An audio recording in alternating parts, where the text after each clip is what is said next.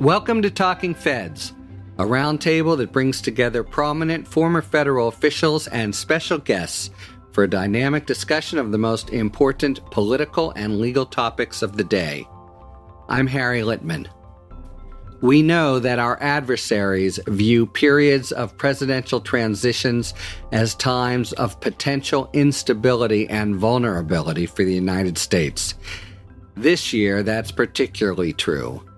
President Trump only this week and only 75% acknowledged the reality of his loss. But the Biden team is already getting a late start and coming in to take control of a government that Trump continues to insist should be his to run for four more years, and many of his 70 million or so followers may agree. Moreover, Trump's post election purging of critical military and homeland security officials and their replacement with inexperienced political partisans leave the country short staffed in these 10 weeks.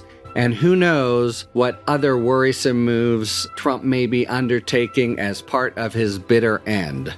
Pardons anyone?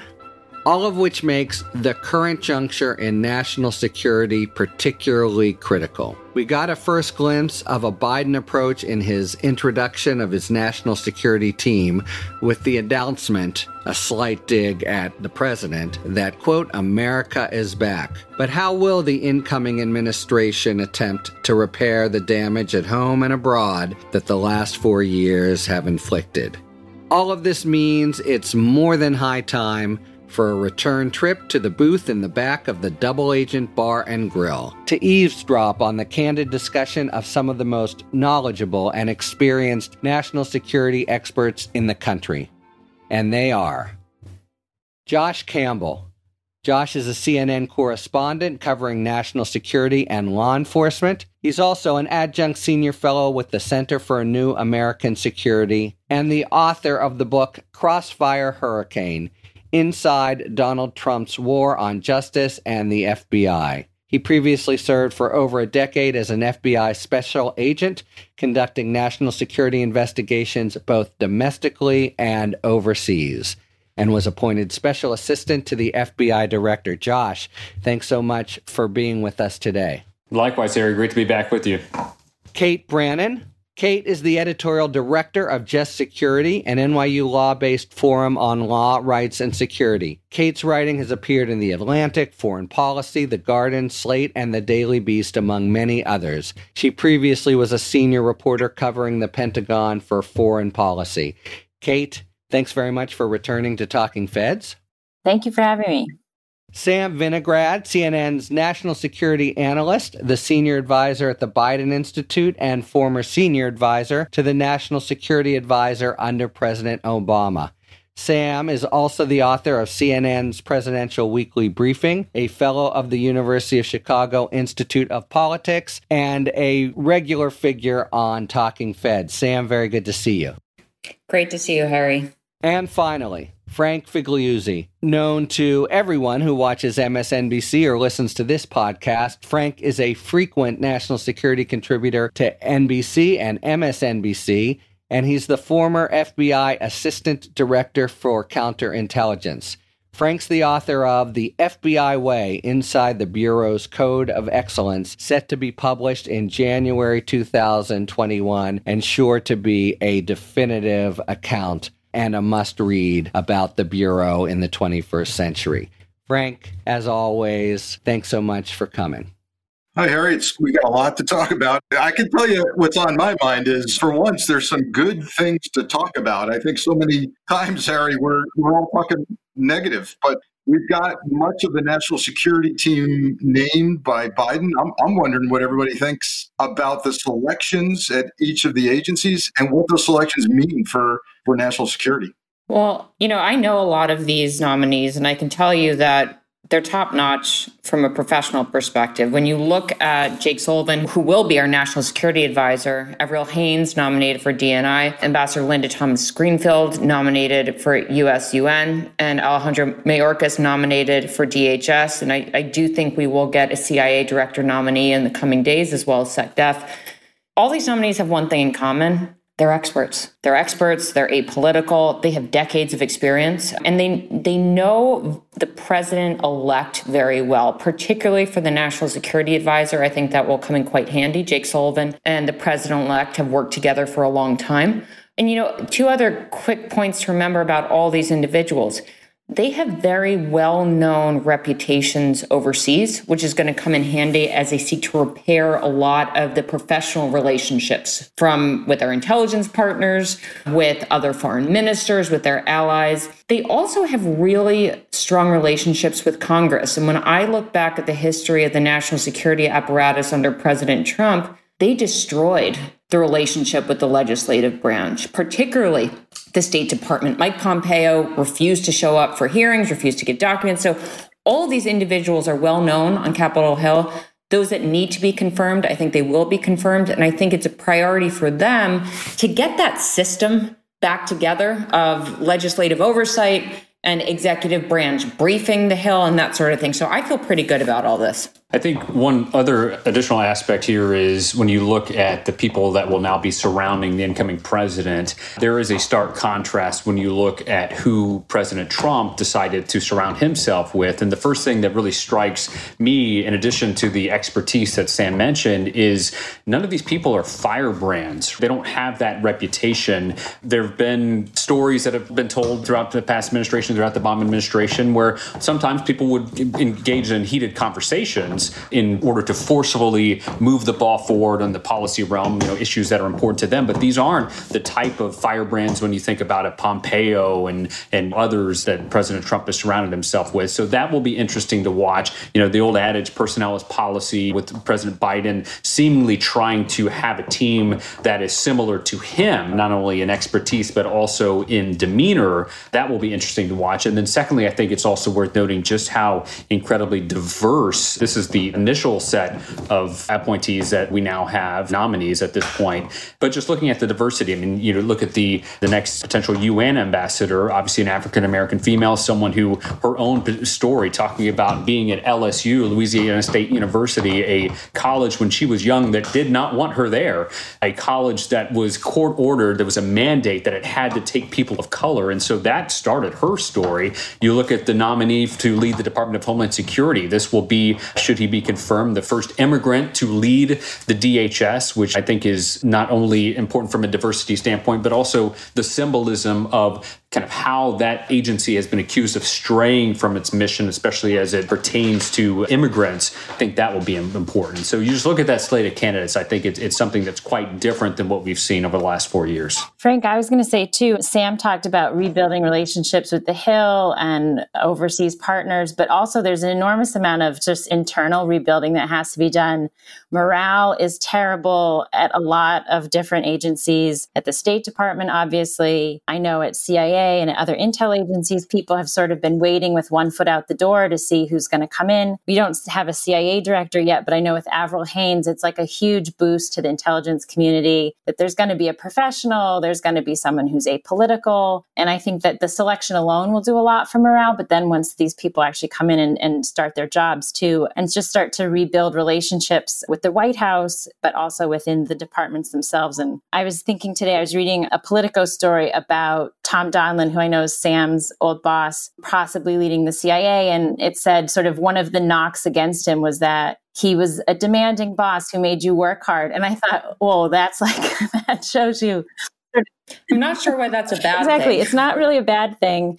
And it just shows you the caliber of people we're talking about versus the unvetted folks that Trump would bring in that the media would then vet and like true skeletons would come out of their closets, you know, that made them highly unqualified to do their jobs. And as we look at who he's putting in place at the Pentagon now are completely inexperienced for the jobs they're being asked to do. So, I mean, the caliber of professional of expertise is just, it's just really striking. Yeah, those themes of experience, maturity, and then, as Josh said, diversity, looking like the nation they're securing, looking like the world we're helping to secure, they jumped out at me.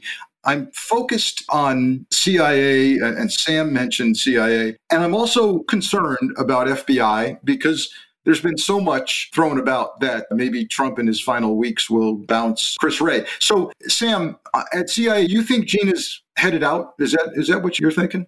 I think that President elect Biden will likely nominate a new CIA director, yes. I don't think that that's anything about Director Haspel specifically. I think that the president elect will likely want to have his own nominee in there. There are two leading contenders whose names have been bouncing around the media, who I know well Tom Donilon and Michael Morell. Both of them bring different skill sets to bear and would be excellent. But I do I do think that Director Haspel likely won't continue her tenure into the Biden administration. FBI Director Wray, I can't I can't speak to. And now of course we don't know who Trump is going to fire next in the next 50 whatever days. So right. I don't know if Director Haspel will make it nor whether Chris Wray will until January 20th at noon. We both came from the bureau, Josh. What are you thinking about the bureau and Wray and what should happen there? Yeah, you know, just as Sam mentioned, I mean, everyone's kind of on firing watch right now, waiting to see who comes next. And in talking to people inside the FBI, one thing that was interesting, uh, this was about a week ago. This was in the wake of the president getting rid of the Secretary of Defense. And, you know, I was asking people inside the Bureau, well, what, what are you thinking? Are you worried? And at that point, one person said something that was very interesting, and that is that they are expecting or, or anticipating anything because the president is obviously very unpredictable when it comes to certain, when it comes to a lot of things. But the one barometer for the FBI was what happens to the CIA director. And that is if the president, President Trump, fires Gina Haspel, then, as someone described to me, then we start to worry because the rationale for removing Gina Haspel, presumably from all of our reporting, has been the president is unhappy that these intelligence chiefs are not doing his political bidding to rid out the so called deep state. And basically, Haspel and, and Wray would be in the same bucket of wanting to get rid of them. Now, to be sure, to fire someone this late in the game would be an act of spite, essentially, right? You're on your way out the door. And what's fascinating comparing the CIA director to the FBI director, you look throughout history, most presidents have wanted to bring in their own CIA director. There have been exceptions, obviously, with George Tenet and the like. But, and even uh, John Brennan had recently wrote in his new book that he had proposed during his time and at the White House maybe a seven year term for a CIA director to try to extend that and possibly move them beyond administrations that was shot down immediately. And one of the rationales that I guess came from people both in Congress and at the White House was unlike an FBI director, the CIA director is also involved in covert action. And that's an important part that has to resemble the president's own policies. And so you want someone that will do your own bidding. The FBI director is different because obviously, I mean, as you know, Frank, as well, being the FBI, you don't wake up every day wondering, okay, who is the president today and how is that going to impact my work? It just simply doesn't work that way.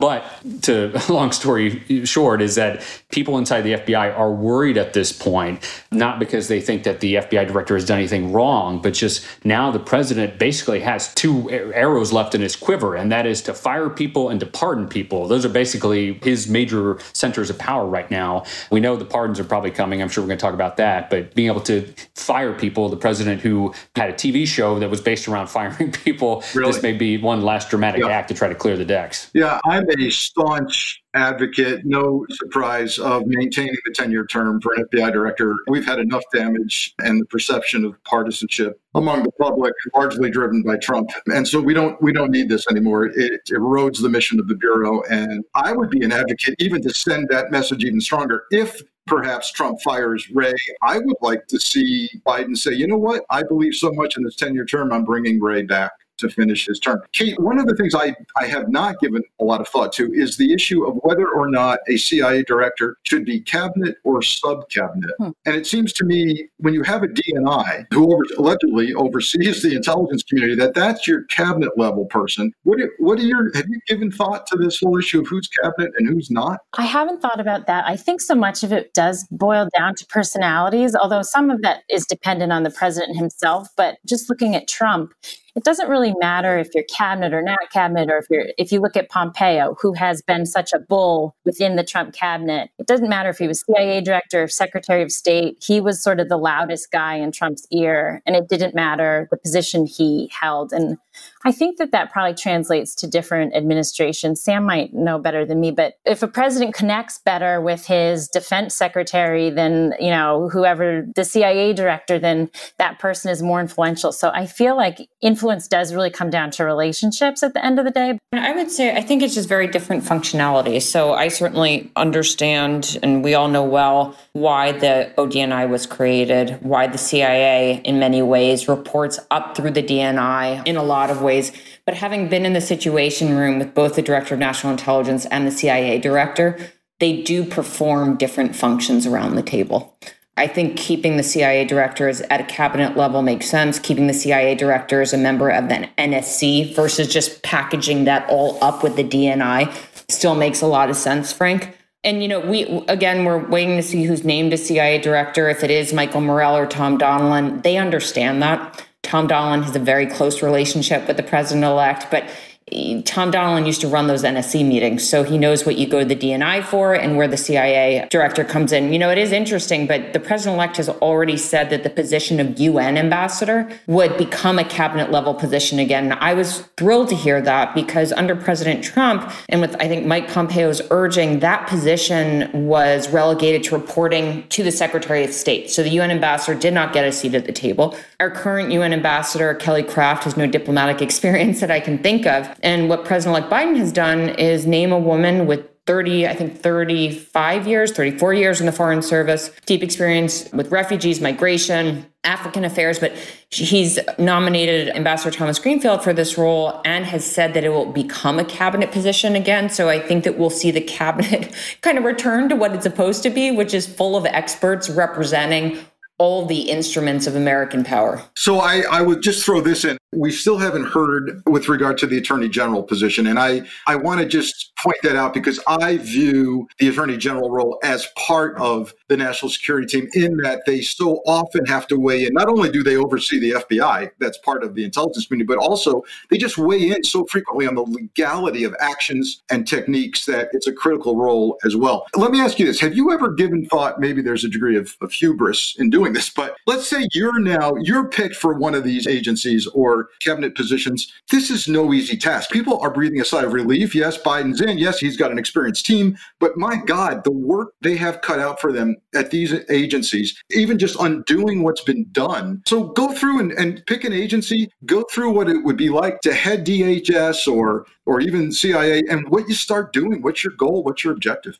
Well, I can take the NSC and others can chime in on others, but let's also remember that the transition process under President Trump to the president elect is certainly not doing the incoming administration any favors. I am not entirely confident that the outgoing administration is going to give Biden's team the best quality material and information that's possible. And that hasn't happened before. So, you know, we have this issue of whether President Trump's transcripts on the quote code word server are going to be given to Biden and this and that. So there's that handicap. And so, to a certain degree, the incoming administration could be hamstrung by an inadequate transition, which means when they come into power, they're going to have to be putting the jigsaw puzzle together and trying to figure out everything that happened before they came in. And that's what you try to avoid during the transition process. Internally, the national security team is going to have to reestablish the national security process. So, again, you have experts running these departments and agencies, but getting the NSC running again, having substantive meetings with principals and with deputies, getting the PDB back up and running, which I have no doubt they can do. But I mean, it's these things that you, I just took for granted in government that they're going to have to reestablish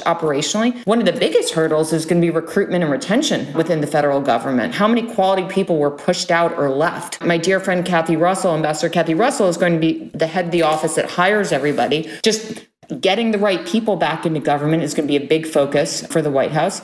And then finally, I think for the NSC, reestablishing credible policymaking is likely going to be a, a, key priority. And you do that by having informed substantive analysis ready for the national security advisor and the president, but also just spending a lot of time with international counterparts saying what we said that America's back. Here we are. You know us. You know how we operate. Let's get back to work. So I think that external engagement piece is going to be key at the NSC. I could take the Justice Department. I think uh, there is so much to be done there on so many different levels. And just to, to name a few, I mean, to start out, you've had under President Trump a Justice Department that has been so close to the president in a way that the norms and traditions dictate that it should not be. I mean, if you think about what the Justice Department is and its component entities, federal law enforcement, these are agencies that have the ability to deny someone their liberty, to arrest people. And I know Frank, you know, putting handcuffs on people, right? Denying their, them their liberty is such an incredible power.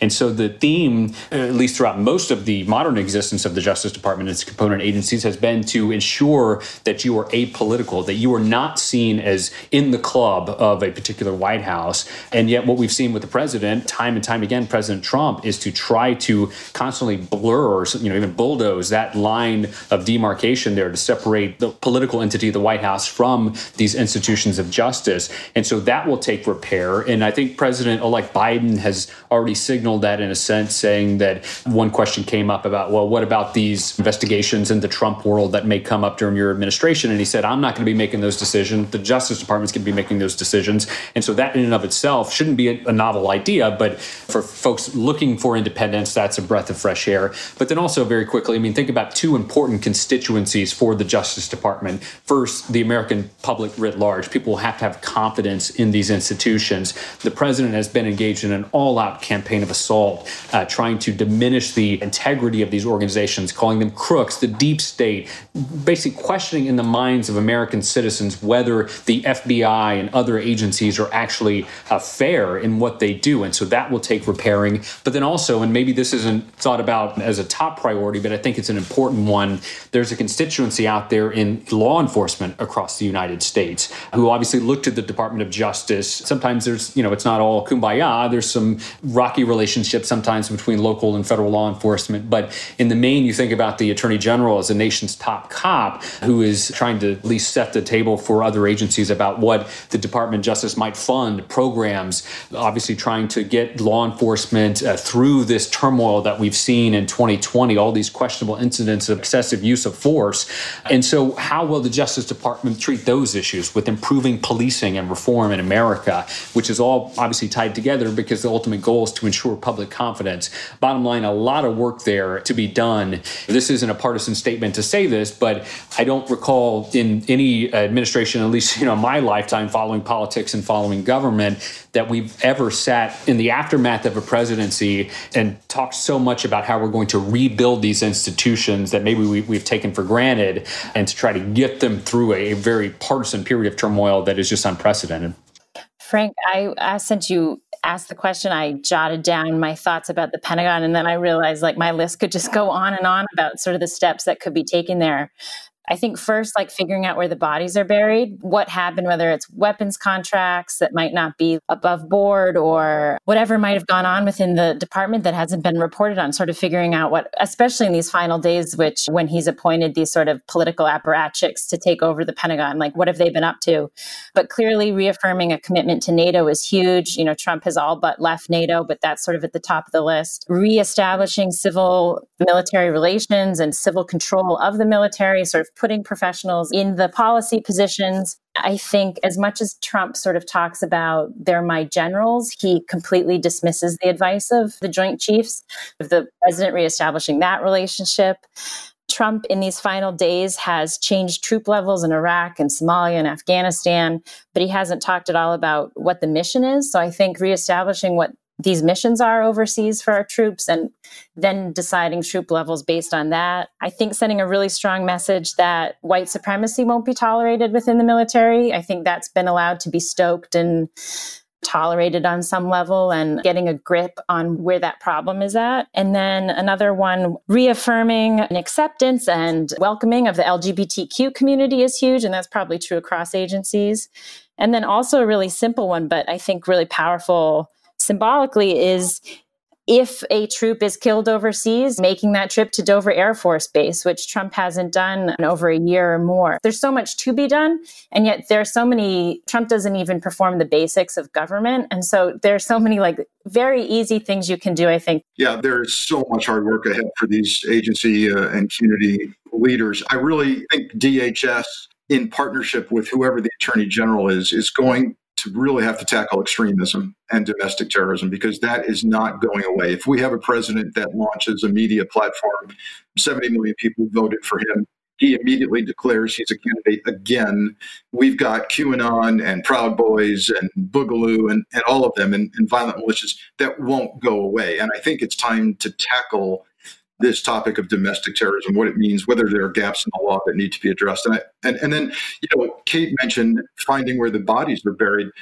How about where they're not buried? How about the bodies that Trump has put throughout these agencies and those who signed off on things like separating infants from their mothers at the border?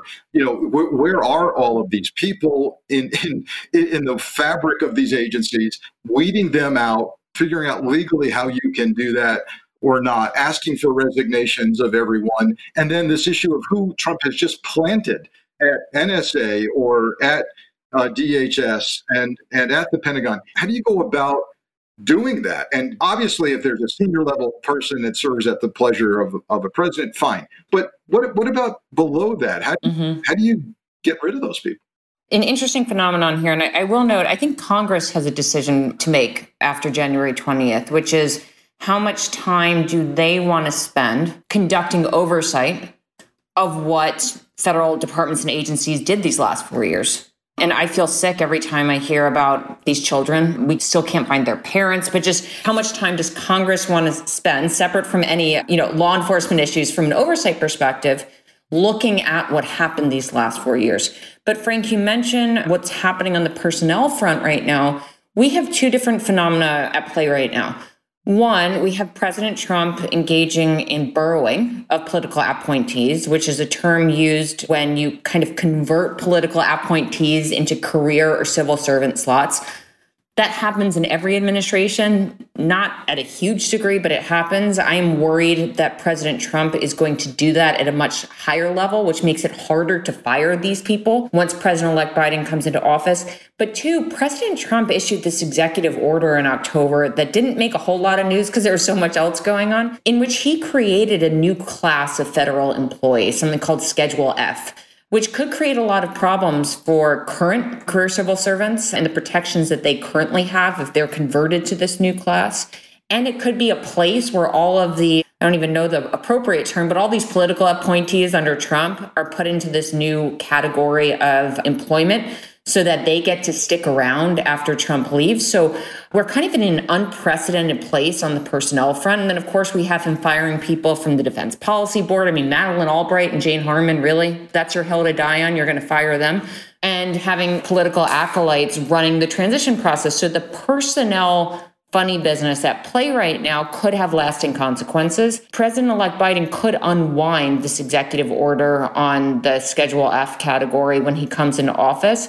But the burrowed employees, like the new general counsel of the NSA, Michael Ellis, who's a very controversial and concerning past, and by the way, not a heck of a lot of intelligence experience, but it would it will be much more difficult to remove him from his role because Trump converted him into a career slot. My God, it's uh yeah, it's a daunting situation. Josh may appreciate this. I can recall a director that I worked for when I was AD, when you couldn't really jettison someone from the bureau, you would, uh, I can remember a director saying about someone in that position, put him somewhere he can't harm anything. And so it was, it was not that, look, if we can't fire him, let, you know, off he goes to some tiny field office somewhere, never to be heard from again. It's an important point that you make, and, and this is what gives me a little bit of hope in this whole thing, and that is that you can shuffle people around as long as they don't lose their same schedule or rate, in which case, if you demote someone and they can say, well, you retaliated against me for political reasons. But for example, with the general counsel for NSA, that was done even without the support of the director of the NSA. So you know that this was, there was some possible shenanigans going on there. But I read there was one quote in the Washington Post where someone at NSA had actually said that we'll find this person a nice office somewhere where he won't lose a cent in pay, but he won't be able to cause that same kind of damage. So we'll see. But what's fascinating is the fact that we're even having this conversation. And I think this gets to the larger part that President Trump and some of his allies have simply, the actions that they have taken has resulted in them no longer getting the benefit of the doubt, right, with any action. I mean, you look at some of the people that he sent NSA and over to the Pentagon, these are some of the same people that were involved in Devin Nunes' so called midnight run, right, when he was hell bent on trying to uncover the deep state and all of this. And they're just not honest brokers. And in my mind, as a journalist who looks at this and says, well, is this person trustworthy? Can we trust them? Well, what do you do? You look at their pattern of activity, and at least that pattern would dictate that anything that takes place, we now have to scrutinize very heavily. And I would presume that not only the media, but also the incoming Biden administration will be doing just that. Hey, Kate, do you think there was any method to this madness of Trump planting people in these various positions, or what's going on? What's he got up his sleeve? Anything? I don't think there's a clear answer yet. There are lots of theories being floated. One is just venal vindictiveness on Trump's part. I think that probably played into Esper losing his job. He didn't back him up on protecting Confederate named bases. And so Trump didn't view him as loyal enough, which we saw after the impeachment trial was over. Trump cleaned house of the people he thought crossed him in that experience. But then it's also sort of whether it's Kash Patel or Ezra Cohen Watnick or Anthony Tata, they're leaving government with a notch on their resume that's completely undeserved, that I think translates directly into private sector dollars. I was the Undersecretary of Defense for Policy.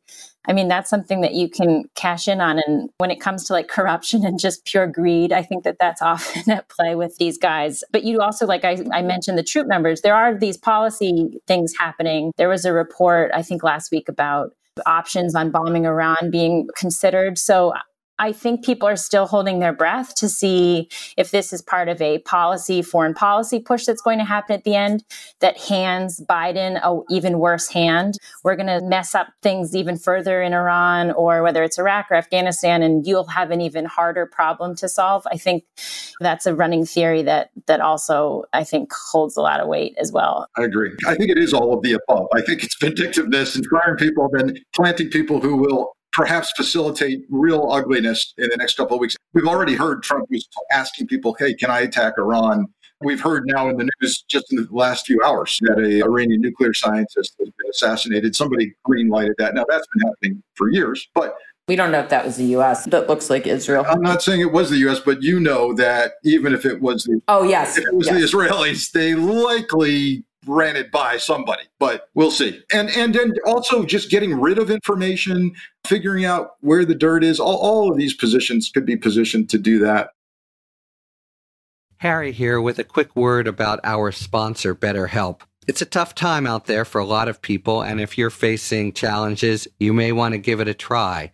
BetterHelp is a service available worldwide that can assess your needs and match you with your own licensed professional therapist. It's easier, more convenient, and more affordable than traditional offline counseling. And if you want to give it a try, as a listener of Talking Feds, you're able to do it for a 10% discount for the first month. Just go to betterhelp.com slash talkingfeds. That's betterhelp.com slash talkingfeds. I know Harry likes to do five words or less, where we're challenged to concisely respond in five words or less to a question. And the question Harry's given us is who's next to get pardoned? I'll take the first crack at this with my five words Assange, Snowden, God help us. I, I, that's, that's where I'm at. Those are the two people I do not want to see pardoned, and I will, my head will explode if that happens. But what are your thoughts? I think in four words, I'll answer that question with a question, and that is probably an easier way of handling it, and that is who won't he pardon? I think there's going to be a very long list on the way out the door, which will probably include his own name. he's gonna he's gonna try to do it himself. I know he is. Yeah, and that gets into the whole question of you know legal scholars far far greater than uh, than my legal training who think he can't pardon himself, but they'll try and maybe even ask Pence to do it for uh, one or two days as president. I'll say a Trump friends and family list. There's five. it's a friends and family discount. There you go. I'll say Paul Manafort because why not? yeah, he's done. He's done his time. That's for sure. Yeah. Oh man, I can't believe we're even laughing about this stuff because it's just so terrible. But that's the point that we're at, right? Well, this is the one area too that we he's unpredictable, but I think we can say probably with high confidence that there will be a list, and how lengthy that is, we don't know. But we talk about this nonstop. I mean, both from a national security and legal standpoint, and that is Trump world does have significant legal exposure. And if the president, he's smart in the sense that this whole campaign of manipulation, manipulating the public into believing the FBI, the Justice Department, Mueller, every three letter agency, basically anyone who doesn't agree with him is corrupt enough to get him, that narrative resonates with a large segment of his base. And now a pardon is a way to seek to capitalize off of trying to portray himself as a victim. And so, whereas most of us would probably look at that and say, well, that's a corrupt act to try to pardon yourself and to pardon other people based on their interactions and relationship with you, what he will say is, look, I've been the victim. These people have been out to get me. And so that's what makes this so frustrating. This isn't a Clinton pardoning Marc Rich at the end of his time in office, which was largely seen as corrupt. There was no way to explain that away this is something President Trump is going to try to explain away. And sadly, I think that there's going to be a large segment that buys it. He's used it, I mean, to influence behavior. I mean, the promise of a pardon, I think, has shaped whether it's Paul Manafort or Michael Flynn. It's been dangled. He's enticed the behavior he's wanted out of them, which is essentially to keep quiet or not cooperate. And now they're getting rewarded. Can I ask Frank a question? So, just because I know that you have the new book coming out on the FBI way, I'm curious, you're in the shoes of an investigator who's spent all this time putting together a case, working with prosecutors. You have someone convicted, you have someone at times pleading guilty, and then now with the wave of the hand, the president does something that he is allowed to do by law. But how does that square with the FBI way and how agents and analysts are taught to comport themselves and to see the law? Boy, I used to um, I used to mentor agents and analysts and tell them, listen, don't get upset that your case was declined, or don't get upset because there's always a larger purpose. And maybe the White House has grabbed this great espionage case and is going to parlay it into a diplomatic deal. That's a good thing. Don't get worried about it. But here we are talking about your investigative work, perhaps the lifetime case just being vaporized. And I, the blow to morale, as you know, is just horrible. But I also would encourage those personnel to package that case up and go approach a local DA or a county or state prosecutor and see if they can find a way to get that charged some other way. And look, it's going to happen. And um, I think it, it will put in stark contrast the fact that new leadership is coming in and justice and normalcy can be restored. That's our episode for today. I hope you enjoyed being a fly on the wall in the back of the Double Agent Bar and Grill listening to the most knowledgeable national security professionals compare notes on the very critical issues at this vital time for the country's security agencies. Thank you very much to Frank, Kate, Sam, and Josh. And thank you very much, listeners, for tuning in to Talking Feds. If you like what you've heard, please tell a friend to subscribe to us on Apple Podcasts or wherever they get their podcasts. And please take a moment to rate and review this podcast. You can follow us on Twitter at Talking Feds Pod to find out about future episodes and other Feds related content. You can check us out on the web, talkingfeds.com, where we have full episode transcripts. And you can look to see our latest offerings on Patreon, where we post discussions about special topics exclusively for supporters, such as the one we just posted on the six month anniversary of the unrest in Minneapolis with a civic leader of that town, Duchesne Drew, and with Andrew Weissmann about his op ed in the New York Times calling for an investigation and potentially prosecution of the president by the Biden administration and also discussing the pardon of Michael Flynn. So there's really a wealth of great stuff there. You can go look at it to see what they are and then decide if you'd like to subscribe. Submit your questions to questions at talkingfeds.com, whether it's for five words or fewer, or general questions about the inner workings of the legal system for our sidebar segments. Thanks for tuning in, and don't worry, as long as you need answers, the feds will keep talking. Talking Feds is produced by Jennifer Bassett and Rebecca Lopatin. Our editor is Justin Wright. David Lieberman and Rosie Don Griffin are our contributing writers. Production assistance by Matt McArdle. Our consulting producer is Andrea Carla Michaels. Our gratitude, as always, to the amazing Philip Glass, who graciously lets us use his music. Talking Feds is a production of Delito LLC. I'm Harry Litman. See you next time.